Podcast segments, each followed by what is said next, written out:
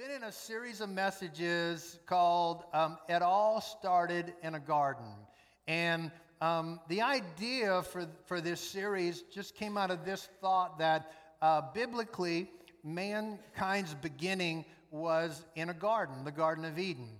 And as God created man in the book of Genesis, his first statement towards, towards mankind was uh, he blessed them, and then God put them, uh, put mankind in a blessed place. So uh, I recognize that a blessed life in a blessed place is God's original intention, and it's actually the ultimate intention, I think, that He wants to recover for all of our lives. That's what Jesus went to the cross to bear the curse that Adam and Eve brought in with their disobedience. And now you and I can move back into what God has for us because of a relationship with Jesus.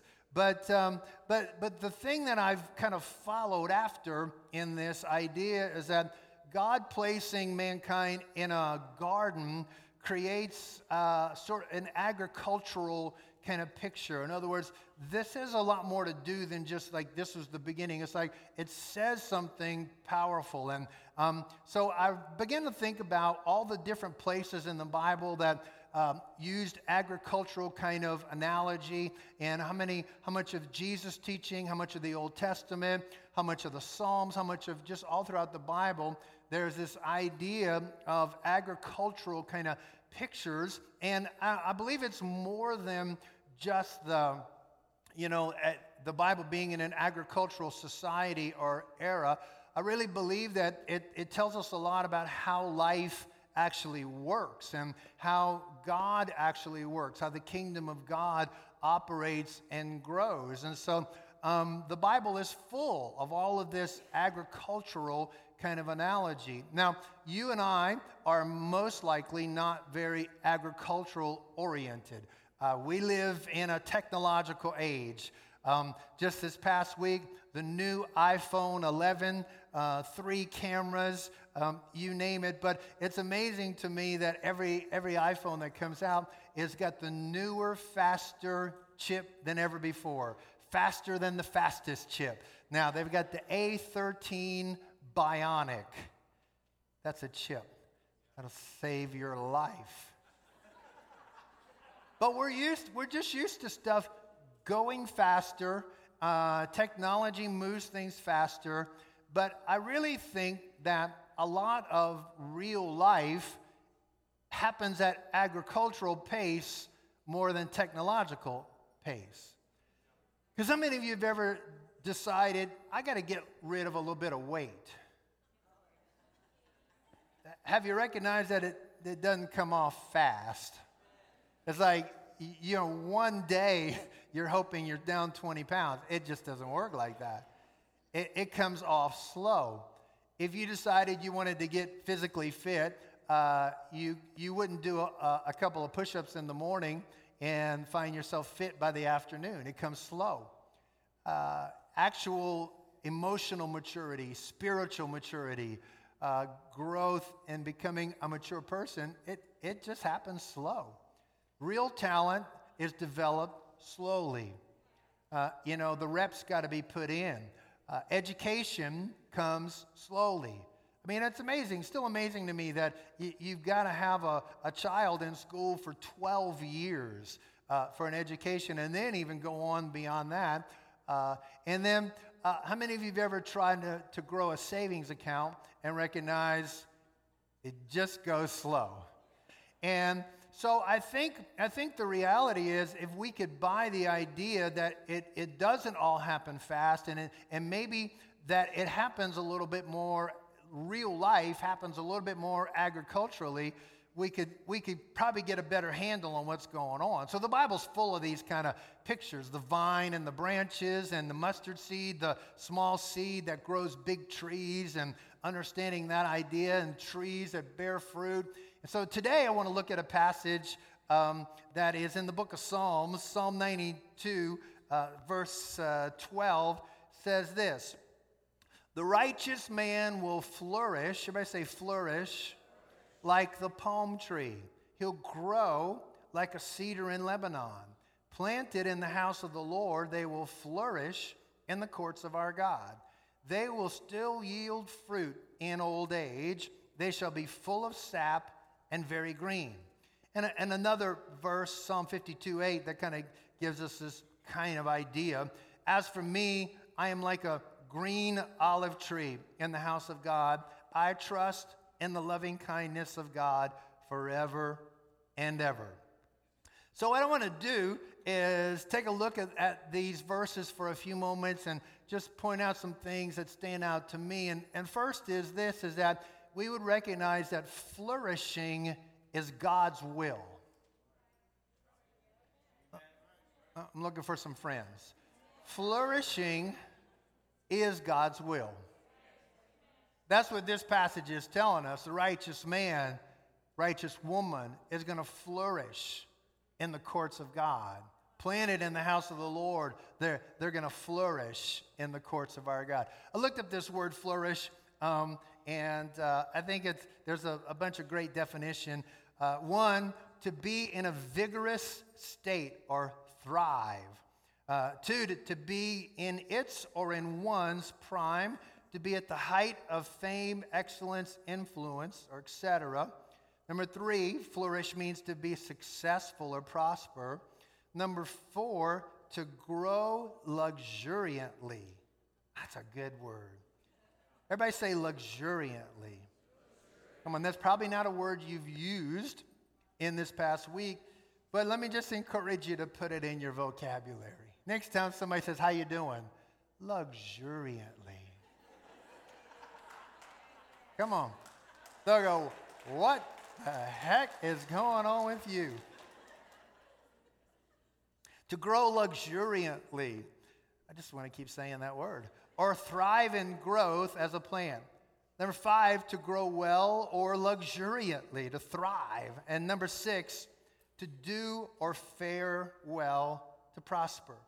And, you know, look at all this, and, and this idea of flourishing uh, is growing and fruitful and vigorous and successful and thriving and faring well, increasing.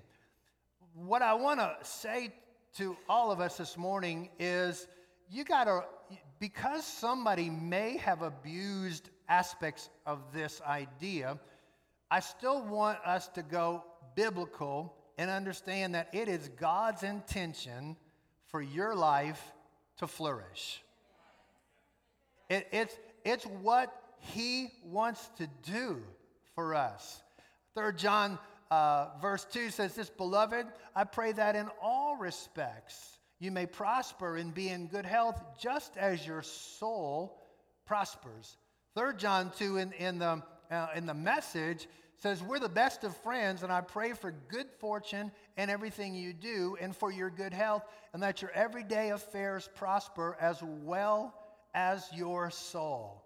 It, it's a beautiful place to be when you can say, It is well with my soul. It, like, there's something happening inside of here that is happy, that is content, that is vigorous, that is ready to take on life and go for it, that is ready to help other people, that something is beautiful and powerful and so good about flourishing. Now, flourishing is not a mountain that you have to climb up and somehow attain on your own.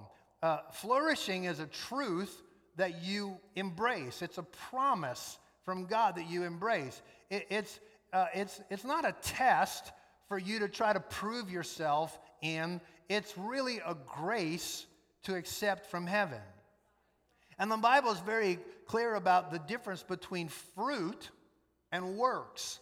And why I love the agricultural picture is works is your effort, your trying, your straining, your trying to climb up the mountain yourself. You're trying to make things work yourself. But fruit, fruit is the result of the life that's in a tree. And flourishing is like fruit on a tree. It's not about trying harder, it's about creating the right conditions because that's what God's will is for you. That's what God's intention is for you. That's what God wants to do in and through your life. You, you don't just tie apples to the tree and say, Does this all look good? Right? You know, that's what you post on Instagram. Apples you tied on the tree. But the idea of flourishing is that you take care of the tree and it produces apples. And I think the reason it's important for us to, to keep remembering this is life will try to lie to you and tell you maybe not for you.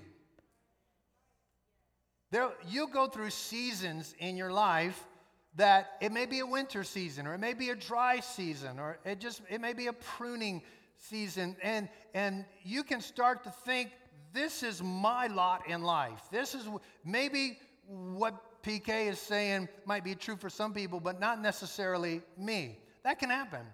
Hey the enemy will try to lie to you. That's what he loves to do and tell you this is not for you not for you right? I, the truth is there could there'll be some religious people that will try to tell you that's not God's will for your life. So, and sometimes your internal narrative is lying to you. In other words, you don't have to believe everything you think. Let me talk to this side of the room. You don't have to believe everything you think. Because how many of you know there's some stupid thoughts that have come through your brain? I know it's true looking on this side, but you wake up at three o'clock in the morning and all of a sudden they're like in that just in the darkness of night. All of these crazy ideas are going on. Anybody know what i'm talking about? Anybody have one of those? Mind monsters attacking your head. And, and you could talk yourself out of what God has for your life. If you're not flourishing right now in this moment, please know God has plans for you to flourish in your next season. Proverbs 29 11, I mean, Jeremiah 29 11 in the message I know what I'm doing. I mean, glad for that. I have it all planned out. Plans to take care of you, not abandon you. Plans to give you the future you hope for. When you call on me, when you come and pray to me, I'll listen. When you come looking for me, you'll find me. Yes, when you get serious about finding me and want it more than anything else, I'll make sure you won't be disappointed. This is God's decree. Come on, I'll turn things around for you. That's our God. Flourishing is God's will for your life. Number two idea is flourishing is for the benefit of others. Now, this has been kind of a running thread for me through this whole series of messages, but it's this idea that, that apple trees don't bear fruit for themselves, they bear fruit for others to eat. Or, orange trees bear oranges not for themselves, but for others to eat. And, and there's, there's, there's three different trees that are involved in the picture that we're looking at, Psalm uh, 92. And, um, but the first one is a palm tree. Second one is a cedar tree, and the third one is an olive tree. A palm tree. Bye, summer.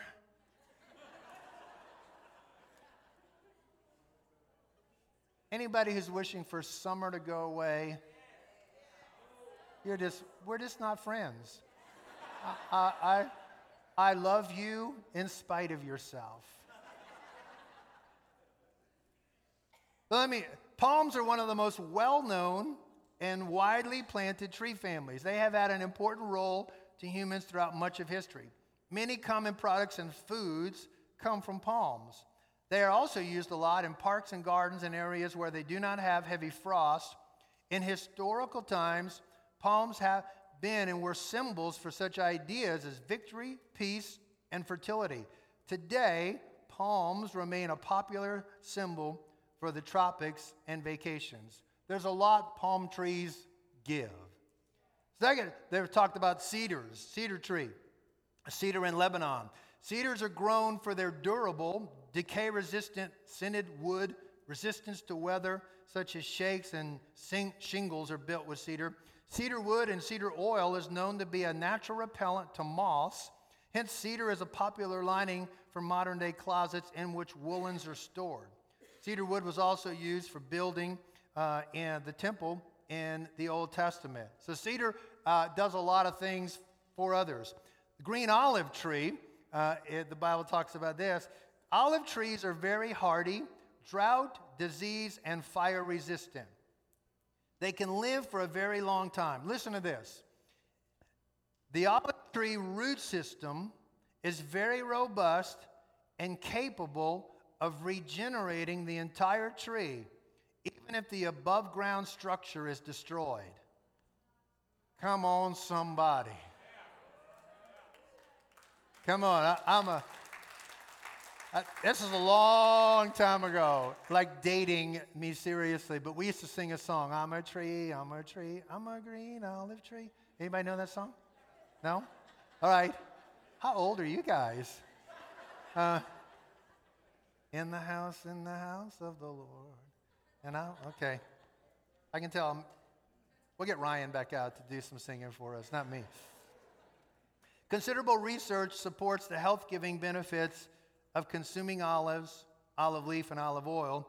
Olive leaves are used in medicinal teas. The point behind all this for me is this the purpose of all of these trees is they produce something useful for others. The, light, the lights have to come on at some point where we realize the value of your life is not about what you get, but about what you give.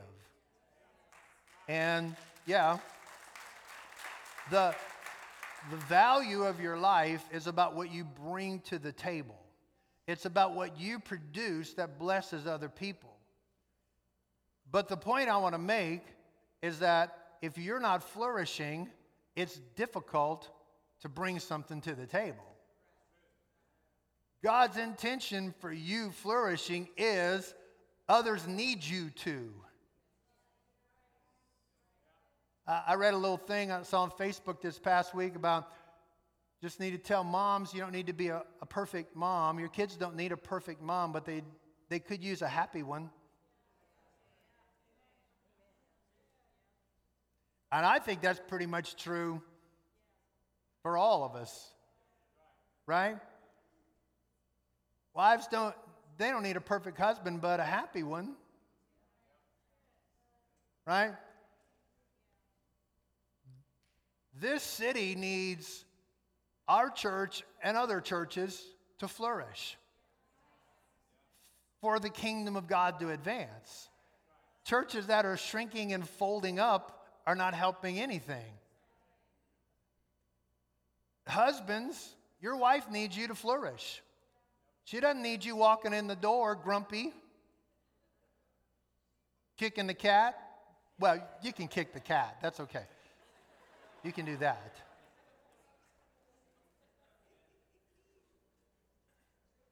Wives, your husband needs you to flourish, right? Bring some joy. I don't, I'm not have a lot of friends on this point. I'm just going to sit on it for a second, see how uncomfortable we all can get for a minute. Come on, that, that you're, you're in it, you're living, you're full of love and life and joy and vigor, and you're bringing that to the table. Come on, if you're, if you're in a career, we need you to flourish. Yeah, we, we need your, your business to flourish. The, the world needs your ministry to flourish. I'm just saying, flourishing is for the benefit of others. Third idea I want to talk about is this that flourishing is tied to your environment. Flourishing is tied to your environment. So Psalm 92:13 says, "Planted in the house of the Lord, they will flourish in the courts of our God." Huge idea that flourishing doesn't come by trying harder, it comes by creating the proper conditions. And your flourishing is tied to where you're planted. Like, where are you getting your thinking? Where are you getting your perspective? Where are you developing how you face life? Uh, when we grew up in, in New Orleans, and um, home of the New Orleans Saints, by the way, first place in our division. Thank you very much. Somebody rejoice with my with a brother for a minute. Because you can't be rejoicing about what the Panthers are doing, so. I got the mic, too bad. See ya. So, but I digress. My, my wife is going to go after the service, honey. But I remember when we were growing up, uh, my brother, one of my brothers, built a greenhouse uh, because he wanted to raise orchids and he did a great job with it. But th- the beauty of a greenhouse is you get to create an environment that the orchid could grow in. Because New Orleans is like hot or hotter, um, and uh, and humid and more humid. And, and so he created an environment that would allow those orchids to flourish.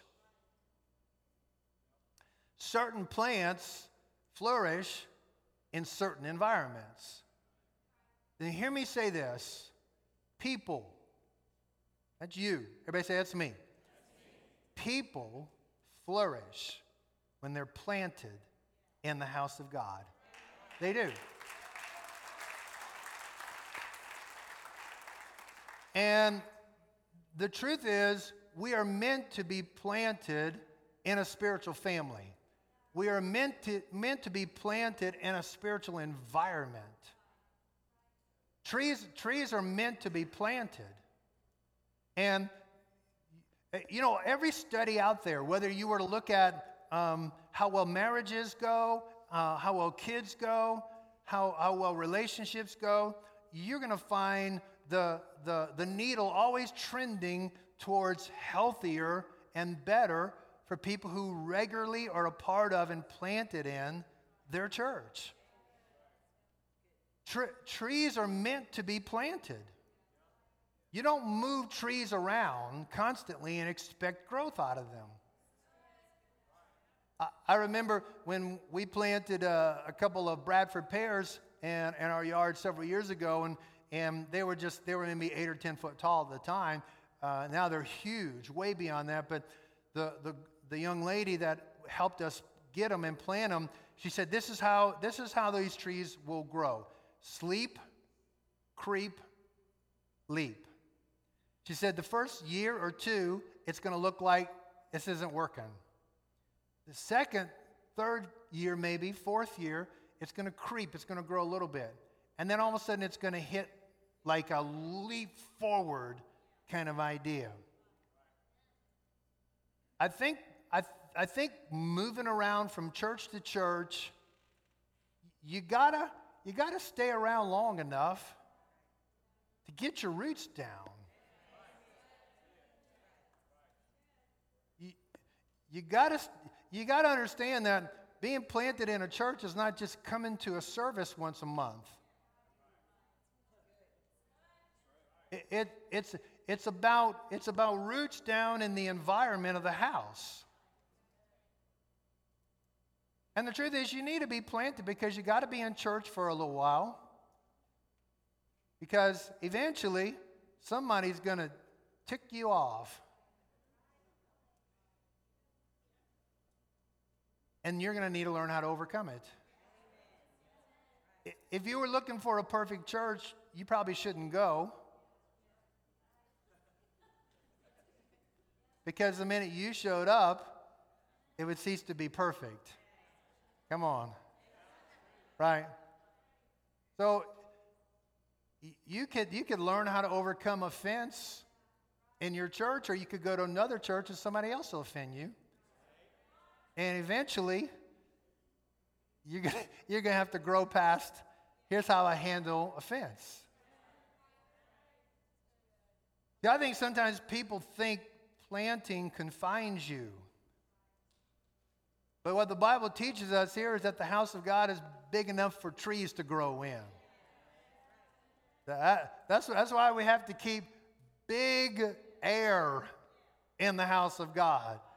Big faith, big believing, big worship, big go for it. The, the fourth idea that I want to talk about today is flourishing uh, is intended to be a lifelong journey.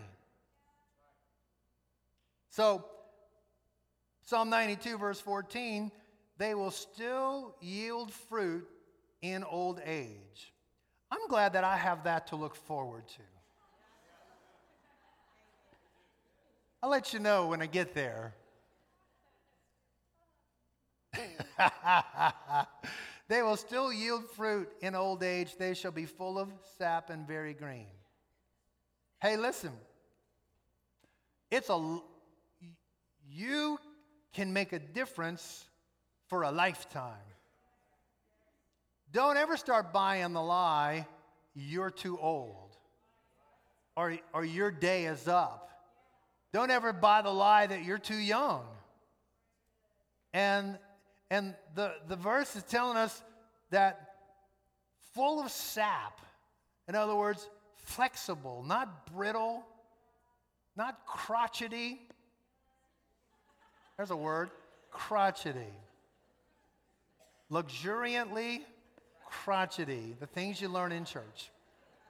I would lean towards the luxuriantly myself. But, but people can get, they can get old and stiff and crotchety and no flexibility. But this idea that for the rest of your life, God can keep you fresh, very green. Something fresh going on inside of your soul. Hey, I've known people that were 20 years old and they were old. Thank you.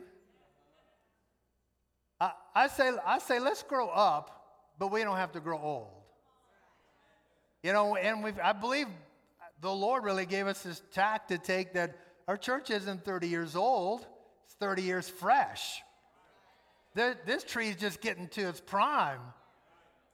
Come on, 30 years old. And there's no time for us to rest on our laurels or coast it in or whatever. It's, it's time to keep moving forward. Amen. The fifth idea, only have about 10 or 12 more, but uh, no, two more, two more. Fifth idea is this flourishing is tied to the anointing of the house. Psalm 52 8, as for me, I'm like a green olive tree in the house of God. I trust in the loving kindness of God forever and ever. A green olive tree in the house of God. Of course, we know olive trees produce olives that produce olive oil, which is the biblical symbol for anointing. The anointing grows on trees. Write that down and think about it. The anointing grows on trees, and the anointing of the house eventually flows down to your life. Coffee tastes different in everybody's house. The, it, you can same co- I use same coffee in my house and make coffee, but use that coffee in your house and it'll taste different.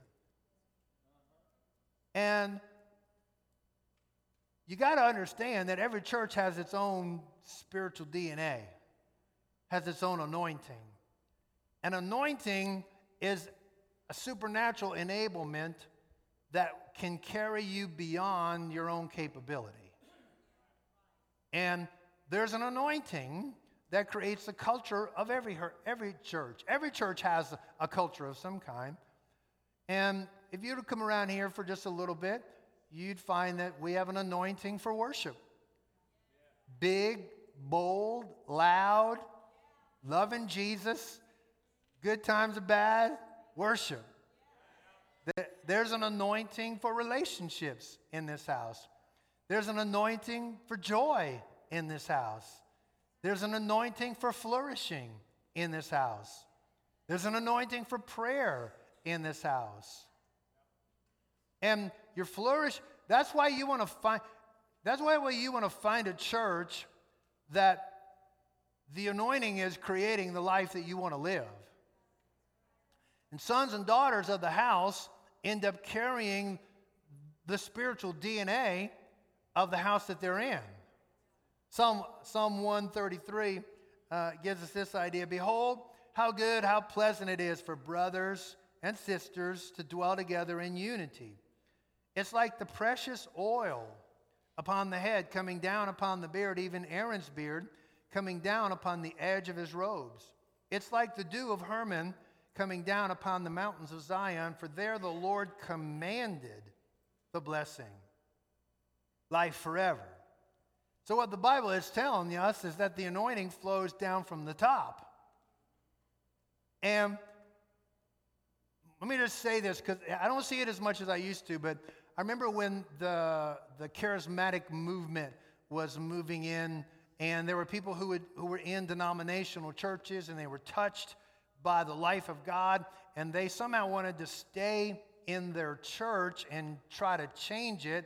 And I'd always say, you, you're not the one to change it. The, the anointing flows from the top, the anointing flows from, from the head. And I've never seen anybody from within change a church for good. All they've ever done is cause problems when they think they need to change it. And people who want to stay, you, you got to adapt to the house you're called to rather than asking it to adapt to you. And I think, I think it's important to recognize that God chooses by His grace to anoint certain churches with certain things. And that's how you know where your church is. Right? I would say, it's, I would say knowing this concept, of course, Jesus is the head of the church. He's the head of every church. But God does appoint leaders. And if you pray for the leadership of your church, because as it goes well for your leaders, it does flow down. Amen. And then, let me give you this last idea, and then we're going to pray together. Flourishing is tied to your connection with Jesus. So, John 15, verse 4 and 5 says, Abide in me, I in you. As the branch cannot bear fruit of itself unless it abides in the vine, so neither can you be fruitful unless you abide in me. I'm the vine, you're the branches. He who abides in me and I in him, he bears much fruit, for apart from me, you can do nothing. So just follow my thinking for just a minute. The house of God is God's house. So, church is God's idea. But the real deal is it's not, you can't just be attached to the house, you got to be attached to the God of the house. So if you come to this church or you go to any church, but you don't have a real, personal, meaningful, current relationship with Jesus, everything I've just talked about gets washed out. It, you know, it's been said for years, but it's true. You don't become a car by sitting in a garage. You don't become a Christian just by going to church meetings. You, you, you become a believer by submitting to the God of the house. To really believe the house of God is an environment that's conducive to flourishing. But it's the God of the house that truly causes the house of God and everyone that's in that house to flourish. So I want to pray with you today. I'm going to ask you to bow your heads, please, and close your eyes. And Father, as we're here today, I am fully aware that there are people in this room that they are not flourishing now. And I know every kind of idea could arise in their head. I can remember moments where somebody was putting the promise of flourishing in front of me and how it almost made me mad.